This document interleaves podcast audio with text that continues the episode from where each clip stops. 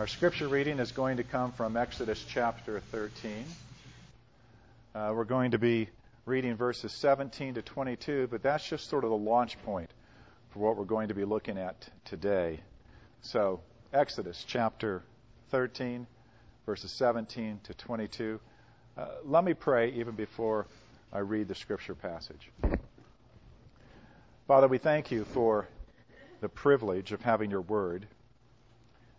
We pray that you would give us such a measure of your Holy Spirit that we can understand your word clearly with deep comprehension, but above all, uh, trusting in your word and finding in your word that which feeds us spiritually, uh, completely, every day. Almighty God, you've given us many promises. You've given us much hope because of your word. Because ultimately, uh, Scripture all testifies to Jesus. Uh, we, we so much want to see him in your word.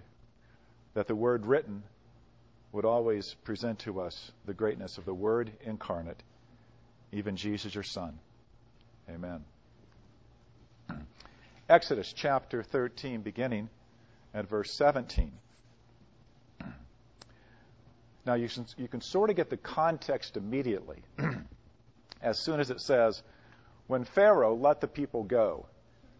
So you know this is right after the Passover, and the people are leaving Egypt. So when Pharaoh let the people go, God did not lead them by the way of the land of the Philistines, although that was near. For God said, Lest the people change their minds when they see war and return to Egypt. But God led the people around by the way of the wilderness toward the Red Sea. And the people of Israel went up, went up out of the land of Egypt equipped for battle. Moses took the bones of Joseph with him.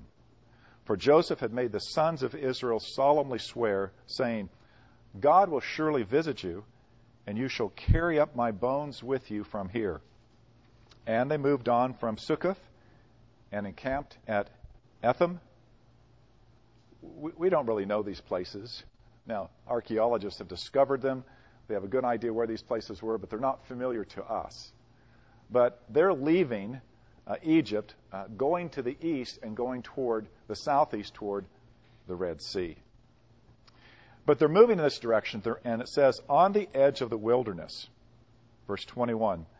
And the Lord went before them by day in a pillar of cloud to lead them along the way, and by night in a pillar of fire to give them light, that they might travel by day and by night. The pillar of cloud by day and the pillar of fire by night did not depart from before the people. Now, when we examine the Old Testament, when we're, we're reading through the scriptures, uh, and as we're doing this year, we're, we're, seeking to understand how the Old Testament scriptures uh, have spoken to us about Christ. And we're doing this because of what Jesus himself said uh, to, to the Jews and especially to the Jewish leadership. In John chapter 5, he said, You search the scriptures because you think in them there is eternal life. But it is they that bear witness about me. That's verse 39. Then in verse 46, he says again, For if you believed Moses, Meaning, if you believe Genesis, Exodus, Leviticus, Numbers, and Deuteronomy, if you believed Moses, you would believe me, for he wrote of me. Now, there are several ways then in which the Old Testament, and especially the first five books of the Bible, speak about Christ. Sometimes there's a direct identification. For instance, in the New Testament, the Apostle Paul tells us that the offspring, the seed of the promise that's given to Abraham, when God said to Abraham, And in your seed shall all the nations of the earth be blessed. Well, the Apostle Paul in Galatians chapter 3, verse 16 says, And that seed is Christ. So we have a very specific identification of something that shows up in the Old Testament account, and we're told the inspired Apostle Paul, learning this from Jesus himself, said, That very seed is Christ. Now, there are other kinds of identifications that we find. Of course, most of us are familiar with a lot of the, the messianic prophecy. Uh, it's been our custom here that during the Advent season, during those four Sundays, we will often uh, structure our worship service with many, many prophecies of the Old Testament that predict the coming of Christ. For instance, uh, in Matthew, Matthew chapter 1, 21 to 23, Matthew writes about this. Uh, the angel appears in Joseph's dream and says about Mary, She will bear a son, and you shall call his name Jesus, for he will save his people from their sins. And then Matthew goes on to write, All this took place to fulfill what the Lord had spoken by the prophet.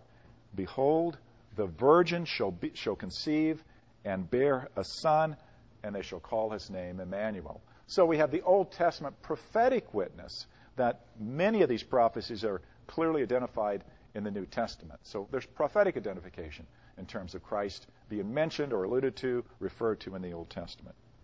We also have types and shadows that show up in the Old Testament. Um, and we've seen this. We saw this in chapter 12 of Exodus. Because the paschal lamb that is sacrificed, whose blood was placed upon the side doorpost and the lintel, uh, signified what? Well, the Apostle Paul tells us in 1 Corinthians 5 that Christ, our Passover lamb, has been sacrificed. Therefore, let us keep the feast. So we see that Jesus is presented to us in the Old Testament in types and shadows.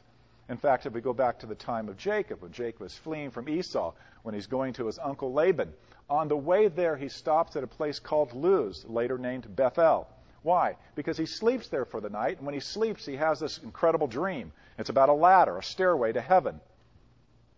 And that stairway to heaven have angels ascending and descending upon it. And you go, wow, that's incredible. So we looked at it. We said, that's a really, that's an incredible dream that he has. And he wakes up and he says, this place is an awesome place. The word awesome there means fearful. it's a fearful place. It's a fear inspiring place. This is like a holy place. This is the house of God.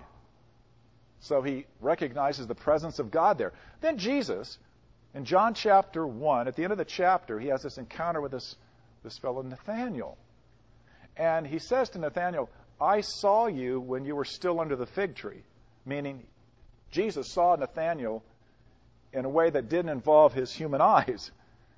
He knew where Nathanael was, and so surprises Nathanael, and Nathanael expresses, Wow, uh, you're the Son of God, the Messiah of Israel.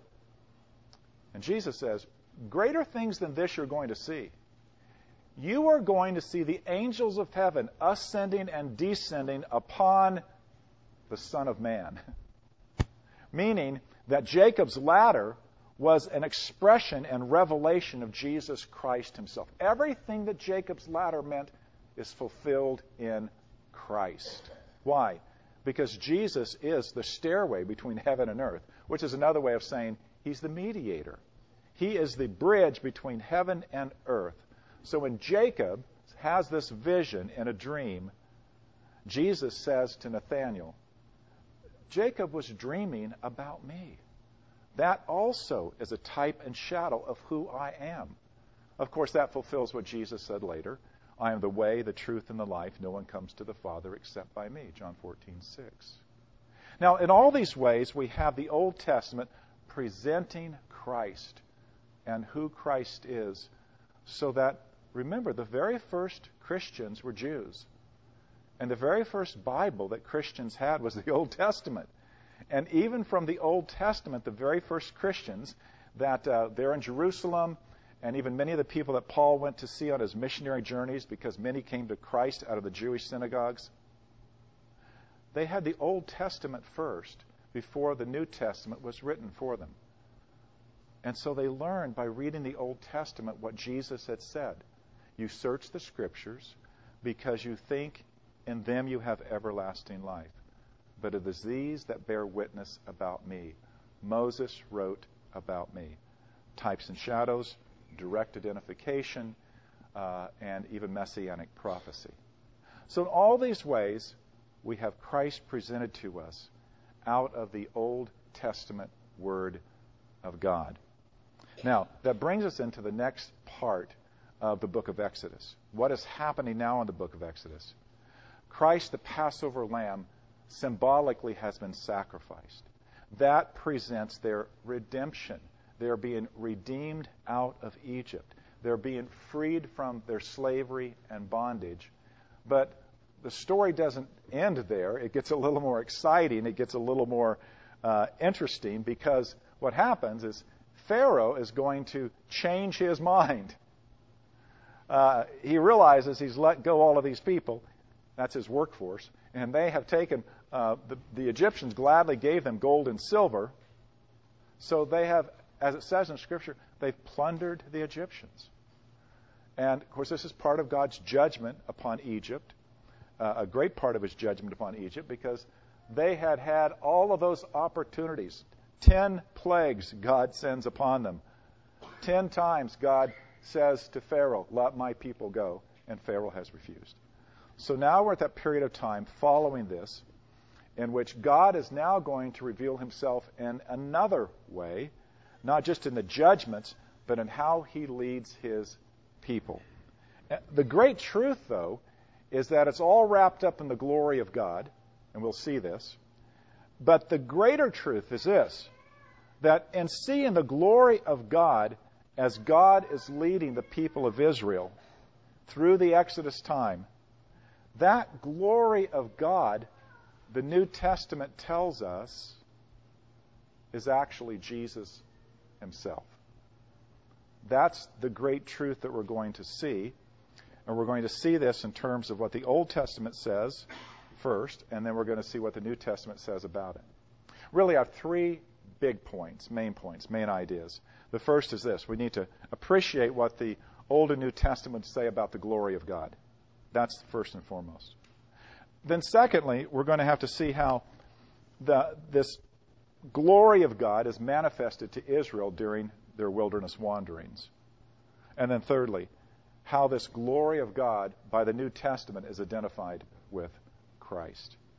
Now, uh, if we understand that our, our deepest purpose as human beings is to know God, to love God, and to give God glory, then to find this identification between the glory of God and Jesus will only deepen our appreciation for what God has done for us in Christ.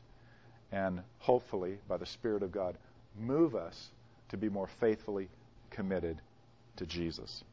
Now, begin with a proper understanding of this idea of God's glory. Um, the word glory is, in fact, uh, very difficult for us to comprehend in terms of what it means about God. Now, the Hebrew word, it's easy to understand. It comes from a, a root word that means weightiness. Uh, now, the, the, the, weightiness means um, how important the person is. Um, and we can sort of see this, it's kind of a metaphor, right? Um, we say, uh, you know, that person has substantial wealth. Substantial wealth in many cultures, that is, wealth that has a lot of weight. Because in the ancient world, you measured your wealth by your gold and silver. So if you had a lot of weight, you had a lot of gold and silver, you would be considered someone of great importance. Uh, in the New Testament, uh, the word actually means something like reputation. So uh, the, the word refers to somebody's reputation per se. Again, pointing to someone's importance. And, and we recognize this. We say that man has a very strong and powerful and, and great reputation.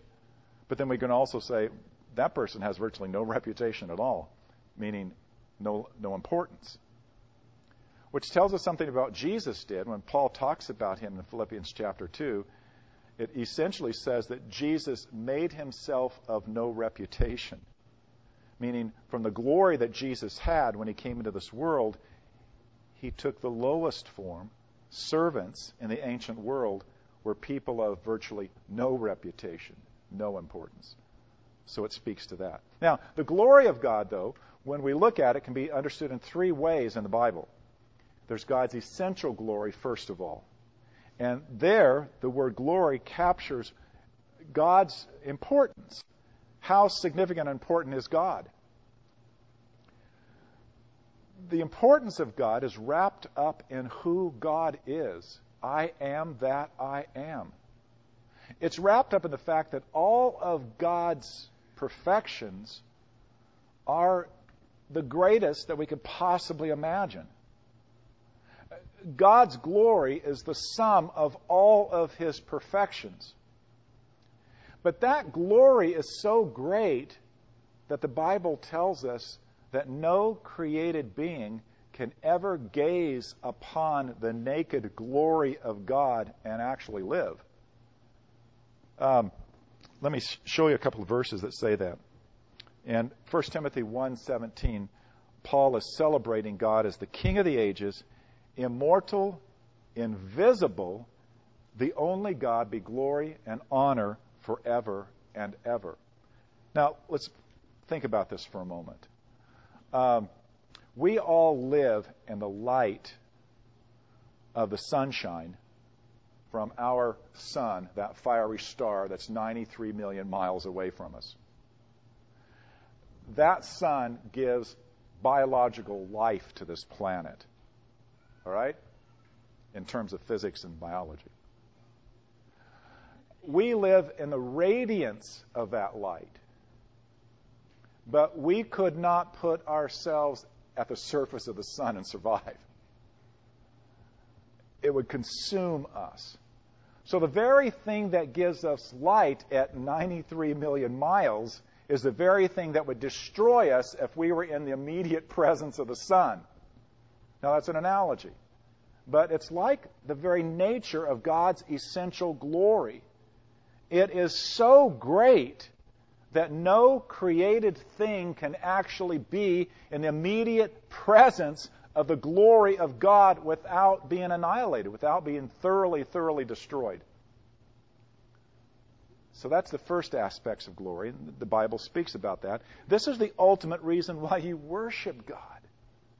Because God is worthy of worship because of the greatness of who God is. A second way Scripture speaks of God's glory is in terms of giving God glory. Now, this equivalent is equivalent to praises and verbal recognition of who God is. But giving God glory is also something that God can do sometimes in terms of judgment. That is, He can actually do such things where He gets glory out of it. That is, His greatness is seen by what He does. Um, but to give God glory, in Psalm 96, for instance, verses 7 and 8. Ascribe to the Lord, O families of the peoples, ascribe to the Lord glory and strength. Ascribe to the Lord, to the Lord the glory due his name. So God is to be given glory in terms of our worship. But then I said God can also get glory by things that he does. And coming back to the Exodus story, uh, we see this. God gets glory out of what he does with the Egyptians. In Exodus 14:17, uh, we have uh, the Israelites at the shore of the Red Sea. We have the Egyptians pursuing them, and then uh, the sea opens up. The uh, Israelites are passing through, and then we read what God says, Exodus 14:17, and I will harden the hearts of the Egyptians so that they will go in after them you know, the walls of water are st- they will go in after them, and I will get glory over Pharaoh and all his host and his chariots and his horsemen. And the Egyptians shall know that I am the Lord when I've gotten glory over Pharaoh, his chariots, and his horsemen. And of course, what happens is they enter in after the Israelites, and the waters close in upon them, and they're judged and drowned in that event. Now, the third manner is what's going to be most significant for uh, what we say for the rest of the message. The third way in which God, God's glory is treated in the Old Testament is what we could call God's glory manifested. So if the first is God's glory in his essence, his essential glory, which we can't see, but it's the reason for which we worship him. And if the second is God's glory as he receives glory from human beings, the third glory of God is God's glory manifested. It's the way in which He actually reveals His glory uh, to His people. And we begin to see this in the narrative of what goes on. Uh, all throughout the next 40 years of Israel's wanderings in the distance, in the, in the distance, in the desert, they're wandering, they're going to have God's glory manifested to them in a very particular and identifiable way. So we'll move on to the next point. How does God manifest his glory to Israel? Um, there's actually a development here. It doesn't all happen in one stage. There's several stages to this that we can look at. And the first begins with this God manifests his presence, first of all, his presence, in the pillar of cloud and the pillar of fire. Uh, so in our text, uh, chapter 13, 17 to 22, we read in verse 21 God went before the Israelites by day in a pillar of cloud to lead them along the way, and by night in a pillar of fire to give them light, that they might travel by day and by night. So this pillar, day and night, demonstrated God's presence with his people. Then moving into chapter 14, uh, where, the, where Pharaoh realizes that he's going to regret letting the Israelites go. It's pretty much the support of his economy. Um, so he goes after them with his army. Uh, we read that the pillar now comes to protect the Israelites from the Egyptian army. So Exodus 14, 19 and 20. Then the angel of God who was going before the host of Israel moved and went behind them, and the pillar of cloud moved from before them and stood behind them, coming between the host of the Egyptians and the host of Israel. And there was the cloud and the darkness. And it lit up the night without one coming near the other all night.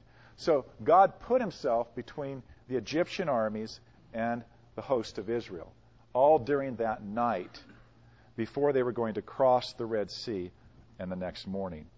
Now, we notice that Moses uses the title, the angel of God, in the same way he used the angel of the Lord. And the Hebrew grammar there puts these in what's called an appositional position so that it's the angel who is the Lord and the Lord who is the angel. So that's what it means. It's God revealing himself in this way. Now, the pillar then, it was leading them. Now the pillar is protecting them, and it stops the army of the Egyptians from attacking them. We go on to verse 21 in chapter 14. Moses parts the Red Sea. God, through Moses, parts the Red Sea, but he uses Moses. The staff raised, the Red Sea parts. All the, verse 22, all the Israelites go across the seabed as if it were dry land, and on both sides the water stands up like a wall on the right and on their left. Verse 23, the Egyptian army, with all of Pharaoh's horses and chariots and horsemen, they chase after them. They also run into the seabed with the water on both sides, attempting to catch the sons of Israel. But then, verse 24 And in the morning watch, the Lord, in the pillar of fire and of cloud, looked down on the Egyptian forces and threw the Egyptian forces into a panic, clogging their chariot wheels so that they drove heavily. And the Egyptians said, Let us free, flee from before Israel, for the Lord fights for them against the Egyptians. They attempt to reverse their course, but God has Moses stretch out his hand with his rod, signals the waters to come together. So, verse 28, we read, The waters returned and covered the chariots and the horsemen.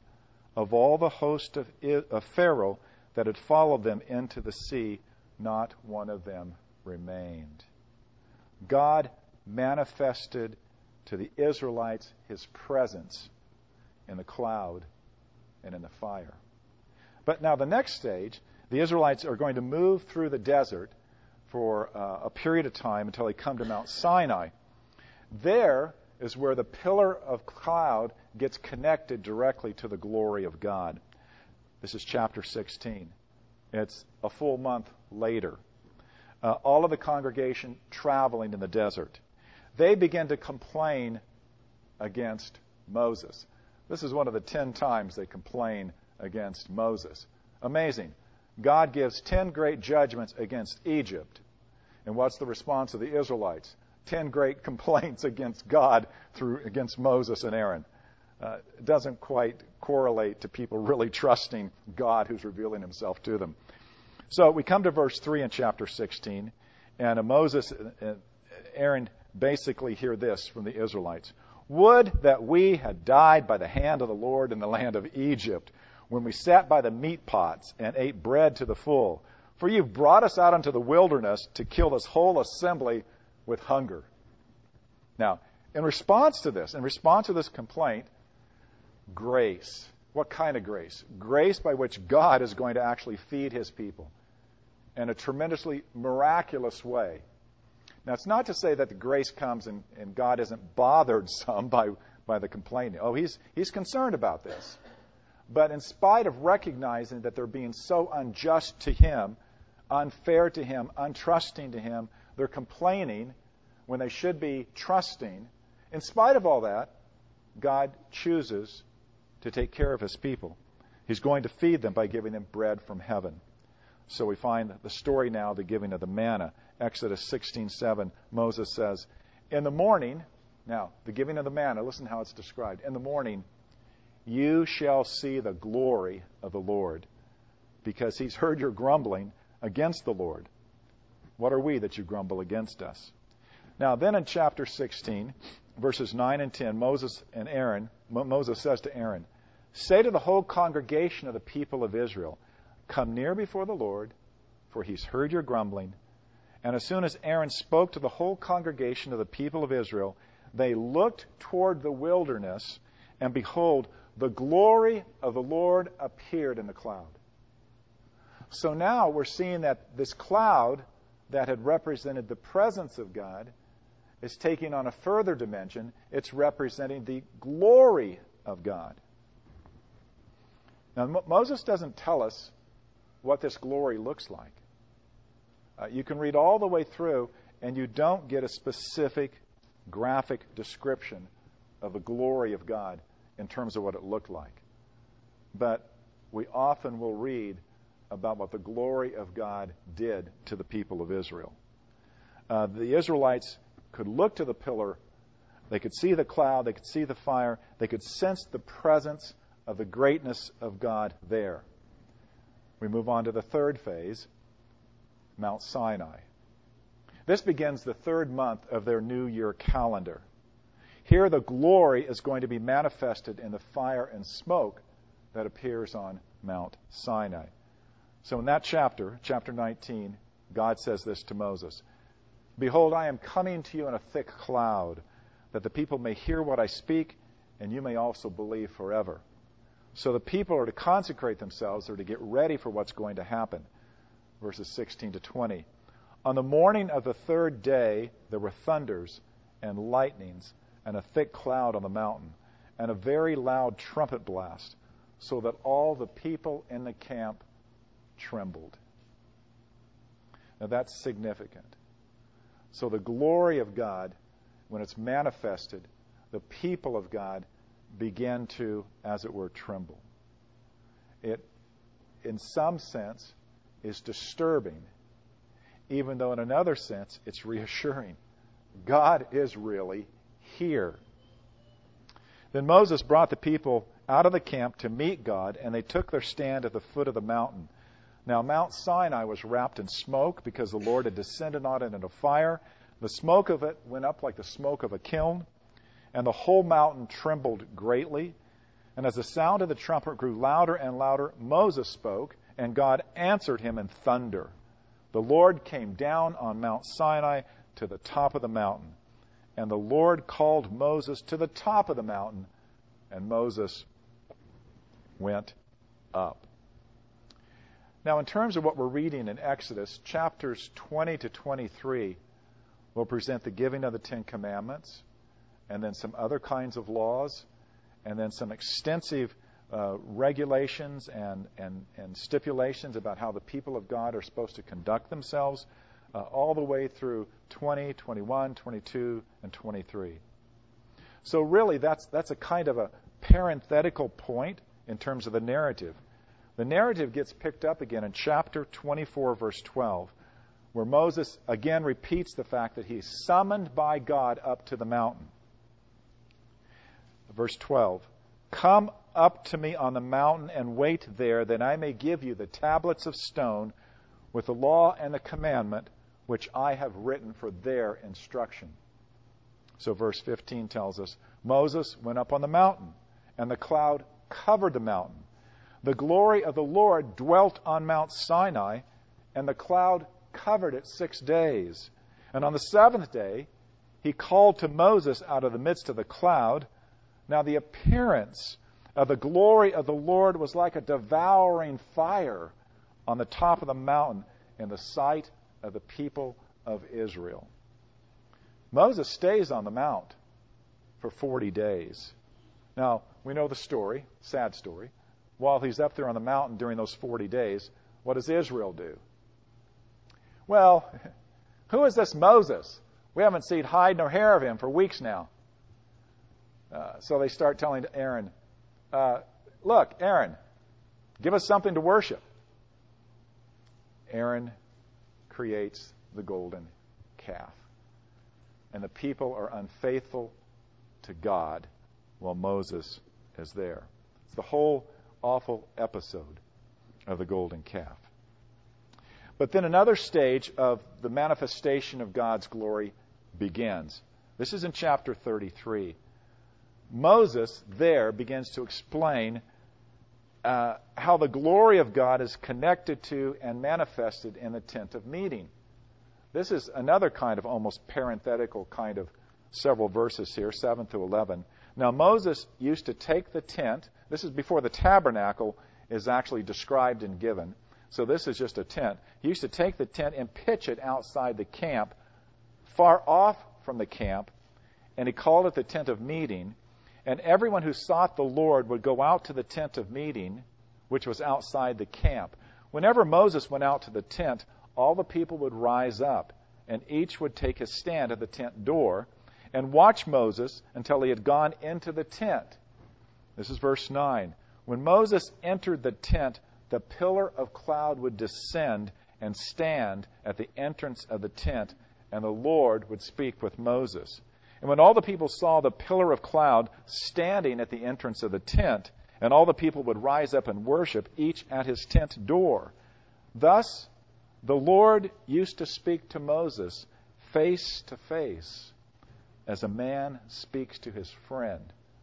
Now, the reason why this is given to us here is because of what's going to happen next. So we see the tent of meeting, we see the glory of God in the cloud coming down upon the tent of meeting. And Moses meets with God this way and speaks to Moses face to face. But what does this do to Moses? That's what comes next. Moses prays to see the glory of God. This is also in chapter 33. Moses tells us that he has experienced God. He has spoken to God, man to man, as a friend speaks to a friend. No other prophet in the rest of Israel ever has that kind of an intimate friend to friend relationship with God. This is a daily thing for Moses over the next 40 years. No other prophet ever had a daily, day by day revelation ever. Moses is the greatest of all the Old Testament prophets. There's no question about that. What Moses experiences is of a greater relationship with God than any other Old Testament saint. What does this do to Moses? It makes Moses spiritually hungry for more of God. He wants more of God, so he prays this prayer. Exodus 33:18. Please show me your glory. This prayer, this hunger to have more of God, to know and to experience God more deeply, more intimately, this pleases God. What Moses is asking here is that he wants to experience the essential glory of God. He wants to experience God as God is in himself. He really wants to know God in that depth. Moses wants to be shown the ultimate greatness of God and the very nature of who God is. But of course, God has to respond in a particular way. Verses 19 through 24, Moses says this I will make all of my goodness pass before you and will proclaim before you my name, the Lord, or I am that I am. And I will be gracious to whom I will be gracious, and I will show mercy on whom I will show mercy. But, God said, you cannot see my face, for man shall not see me and live.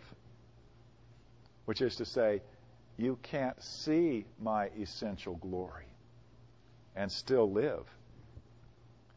But here's what God says Behold, there is a place by me where you shall stand on the rock.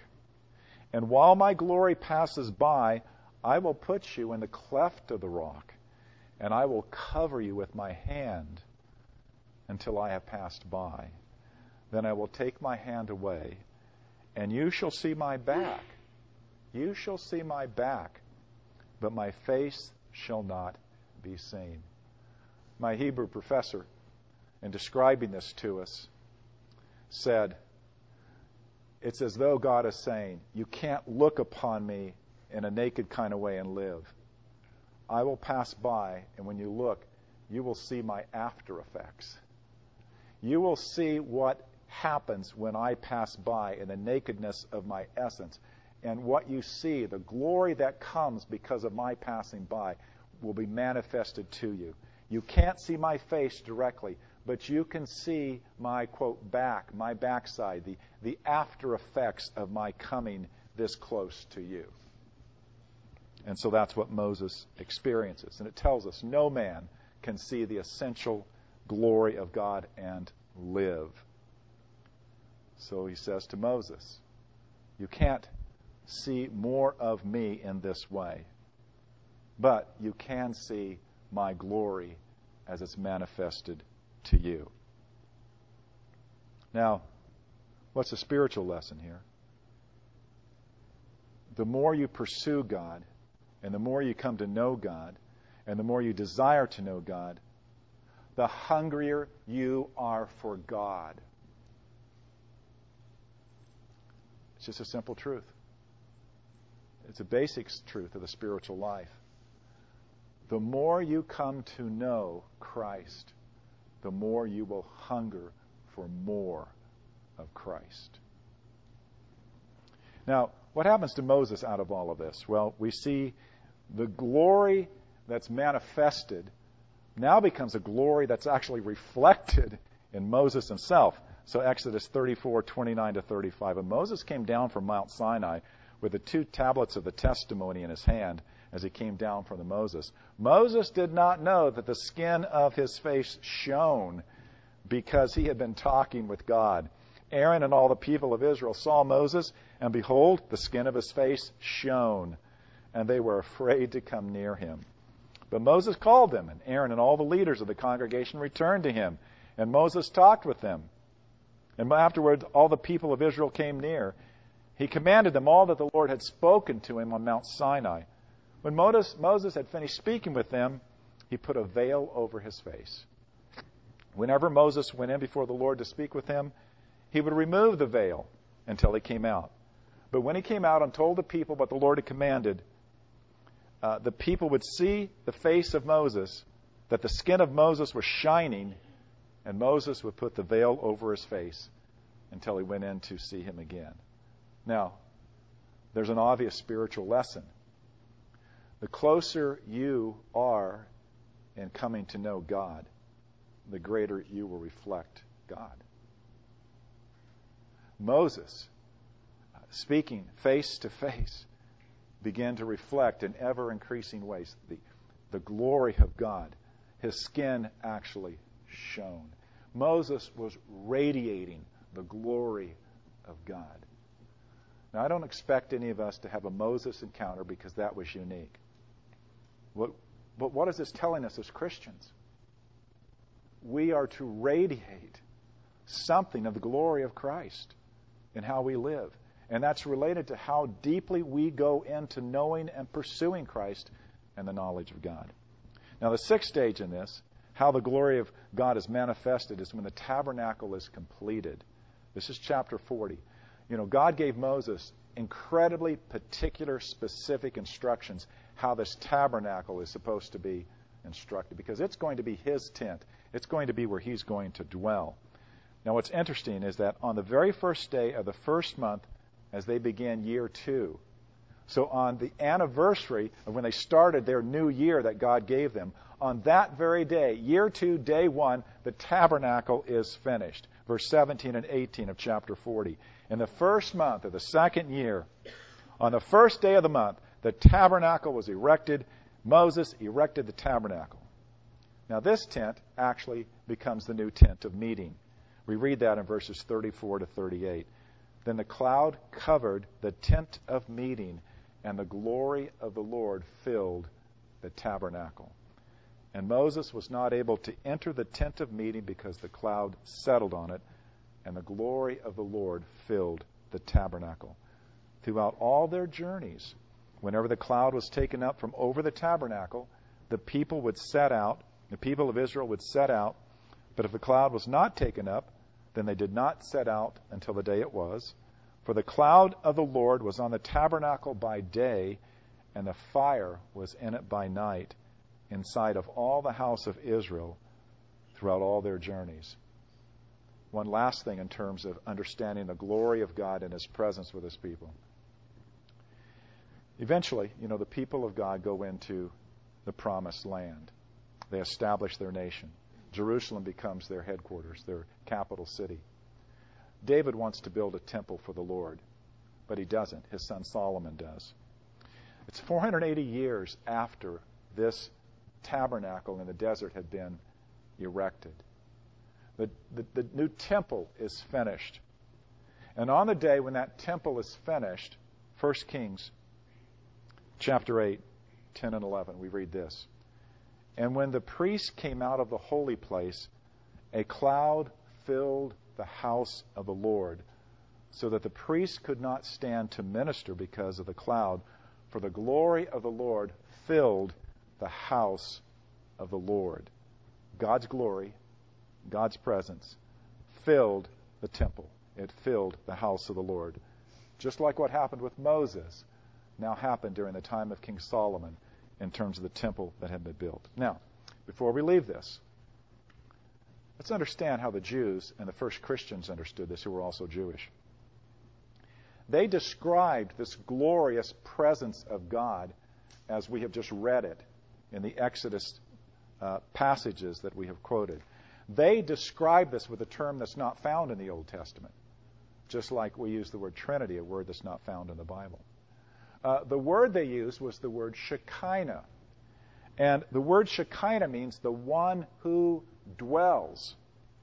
Uh, the Jews then, and the, and the Christians too, began to use this term to speak of the glory and presence of God as he manifested himself throughout Israel, and especially in the tabernacle and then in the temple.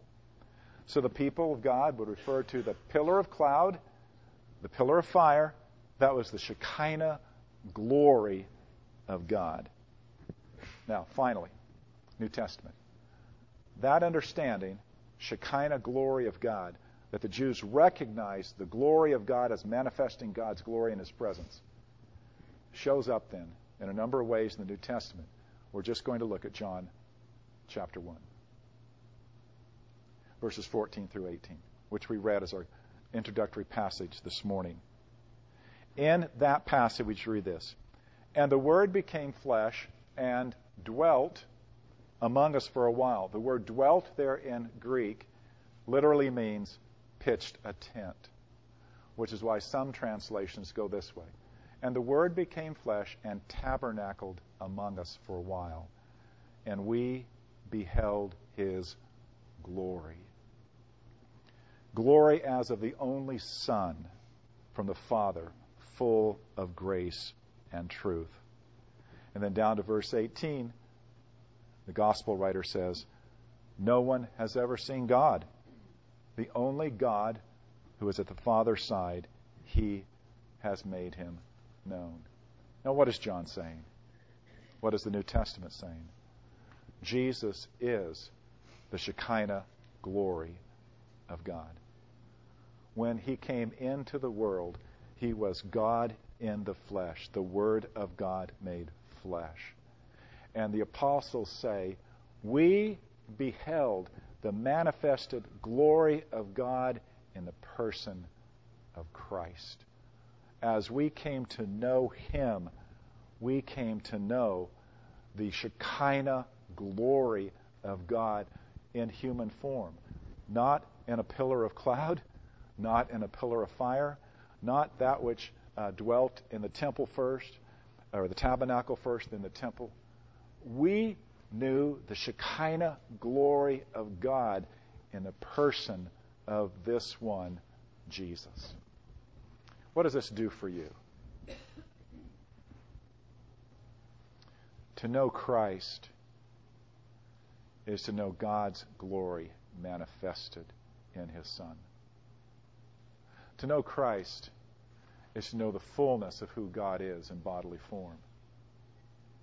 To know Christ is to know that the one who came into this world and suffered and died upon the cross, like the Passover lamb bearing your sin, was none other than the full expression of the glory of God.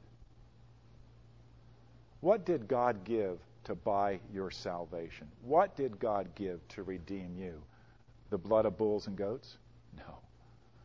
The precious blood of his only begotten Son, who is himself in all his fullness the Shekinah glory of God.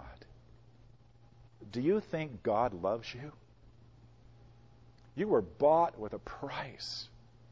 You were bought with the very Shekinah glory of God who came into this world to make himself of no reputation, that he might be the very lamb slain for you, so that you might know him, the one who is the very glory of God. All of this to tell you trust Jesus. He is everything you need for now and for all eternity. Let's pray. Father, we can hardly even comprehend the greatness of your Son. But please, give us more of Christ, and giving us more of Christ, make us hunger even more. Help us to know the Son of God is our sufficiency for everything. Help us to trust Him and Him alone completely for our salvation. And not only for that life which is eternal, but even the beginning of that eternal life right here and now. Help us to trust Jesus for everything in every way, we pray.